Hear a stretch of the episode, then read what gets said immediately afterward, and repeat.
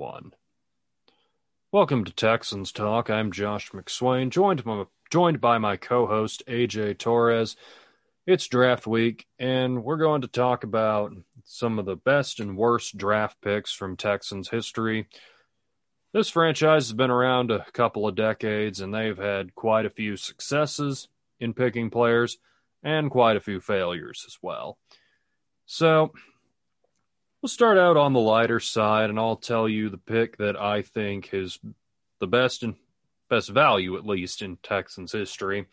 Now, it would be way too easy to say that the best pick was J.J. Watt or Andre Johnson, DeAndre Hopkins, one of those guys. So I'm going to say best value pick. That's going to be my criteria. And for me, the best value pick the Texans have had was Owen Daniels. Daniels was picked in the fourth round in 2006, and he had quite a few years where he was very, very good. He made a couple of Pro Bowls in the late 2000s, early 2010s. For a long time during that stretch, he was one of the top five tight ends in the league. He finished his time in Houston with 20 touchdowns, but injuries ultimately cut his career short. But for me, just looking at what they got out of him and where they drafted him, he is my best pick in Texans history, or best for the value.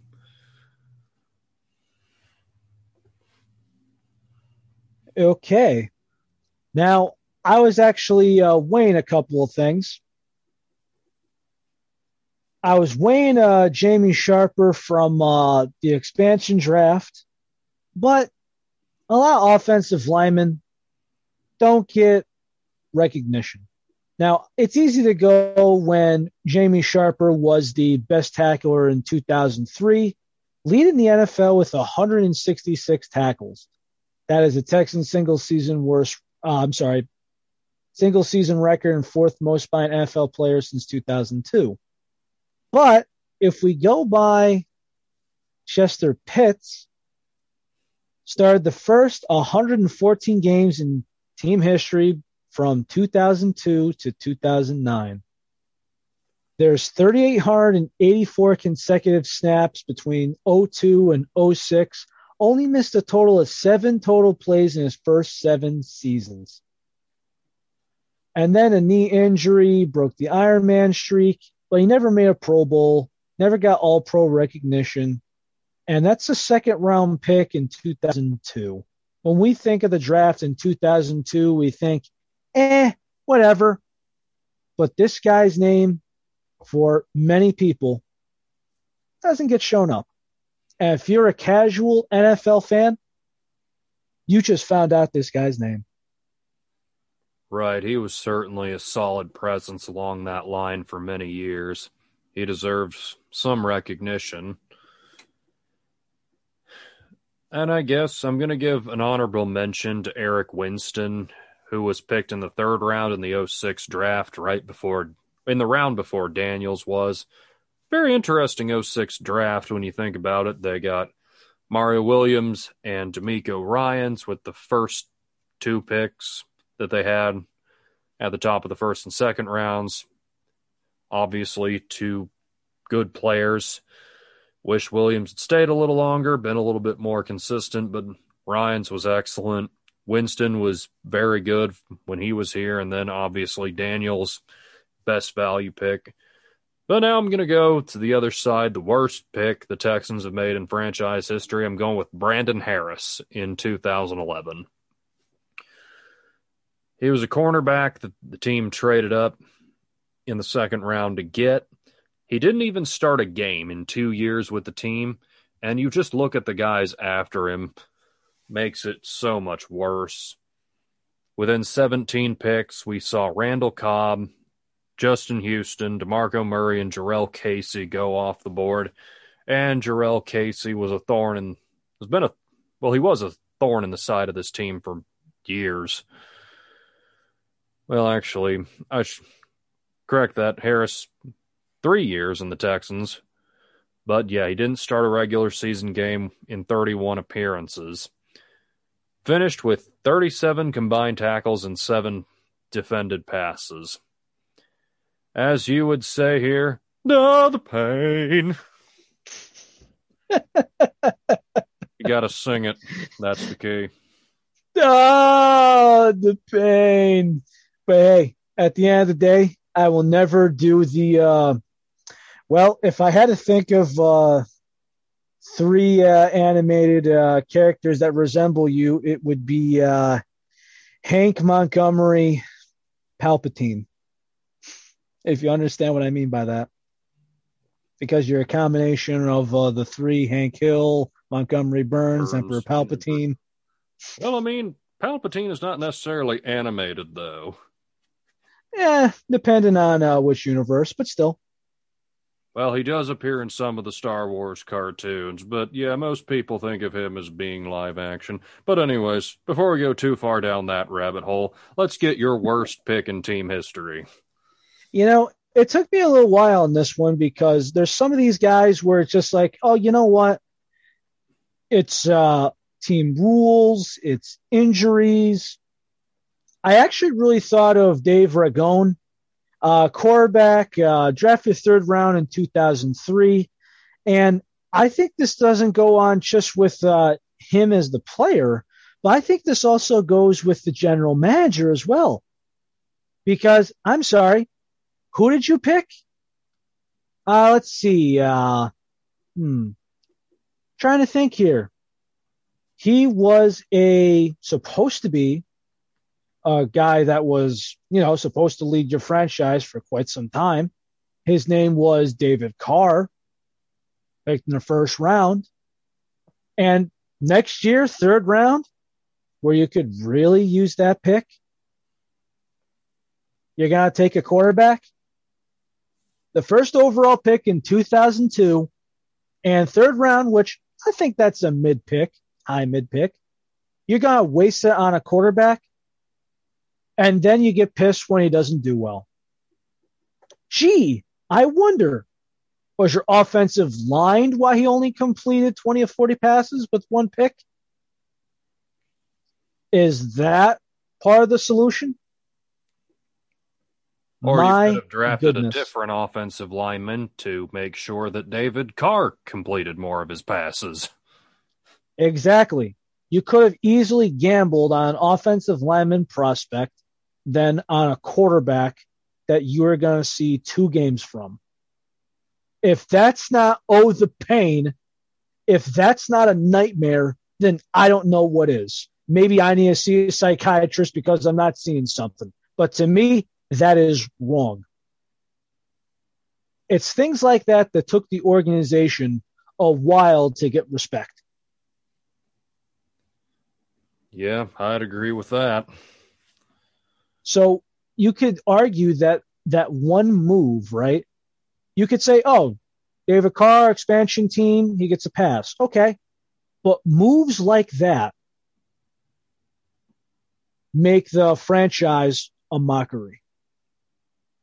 Right now, the Titans are making themselves a mockery with the questionable decisions they're making. The Texans did early on the franchise where they couldn't get anything right. Agreed. Well, anyway, I know that the Texans aren't going to have early picks this year, so I was looking to go a little bit different with how we talk about the draft this time. Let's hope that we can find some good value picks for the team. So, uh, beyond I, day I, one of the draft. Well, I will say though, uh, now I'm not sure how much uh, research you have done, but I have gone through uh, I have gone through the draft a little bit, and I did come up with a couple of options. This was uh, a while back, if you remember, and I'm just kind of saying to myself, what's the first thing we need when we had a great off season? We talked about before this off season that we never thought we were going to see came around. We thought this was just going to be a low expectation rebuilding year. And granted, we don't know what's going to be on the list. I mean, I'd say this team, uh, we wonder what's going to happen with the quarterback situation. we wonder who's going to be that breakout wide receiver this year. But if you look at the defensive tackle spot, if you look at the edge rusher spot, maybe in our defensive end, uh, linebacker, I think we're set on, and secondary, I mean, you could, for depth purposes, you could take another cornerback. But this offseason's been so well, you kind of wonder yourself, is this team in panic mode?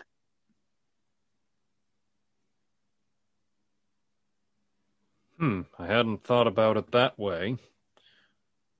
So, granted, depending on who's available, I could see Creed Humphrey going. Kendrick Green. We're talking uh, third round or so offensive lineman. Right. I could see them taking that at 67, but then at 109, 147, 158, 195, and in the 200s, if I'm a Texans fan, I'm not sweating too much.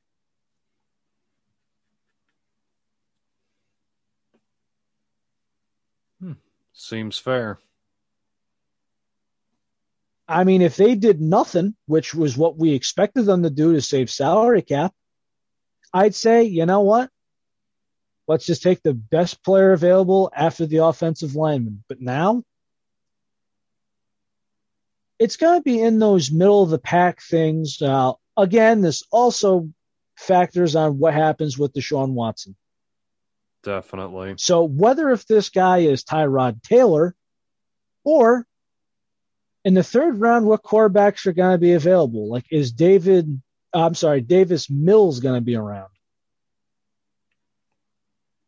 Ooh. That, that is a Stanford quarterback.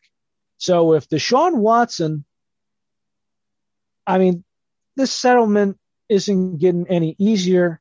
And uh, as you've noticed, I find it very frustrating that we could both go to a game, we could buy tickets for it, and just yet, the court system, where if it's the Deshaun Watson case or not, it's going to be taken forever. But if you got no confidence in the situation, Davis Mills is on the board, quarterback from Stanford. Not talked about a lot because it is a favorite quarterback draft with a top five. You got two guys that are in that they talk about afterward, and then you got Davis Mills. Right. Fair to assess. But there's so much room to play around with, which kind of makes it exciting. If you like the game of optimism, if you keep track of it for night three, you're going to slowly get there, slowly get there, and then it's just going to be like, hey, you know what? You kind of do the Pythagorean theorem in your head, position, where does he line up? Is this depth? Is this guy starting? And it just take it bit by bit at a time. No panic mode. Just be optimistic and just keep the standards that the ceiling is a five hard team. I think that's fair to say. I'm not going to well, disagree with that. And, well, technically, it's not 500 because of the extra game. Let's just say the Steelers is an eight to nine win team at 17 games. Works for me. I think I think that's great compared to last year. A lot of right. stuff in the air. Your franchise star left. Sounds good on all counts. Mm-hmm. Anything else to add, Tex? Sad. Why would I be sad? No, I said anything else to add. Okay. Well, I'm not sad. That is something we can add to this. But... not sad, not mad, just happily optimistic. Curious. Let's go with that. That also works. Yeah. That's all I got to say. We're definitely going to be back next week. And I don't know if they mess it up, I could be sad. What would they have to do to mess this up? I'm not mocking you. I'm just going off of what would they have to do to completely hit the stupid button? Mm. They trade Watson on draft day for a sixth round pick and a pack of Doritos. That's that's a bold one. I'm not even sure if that's realistic or not.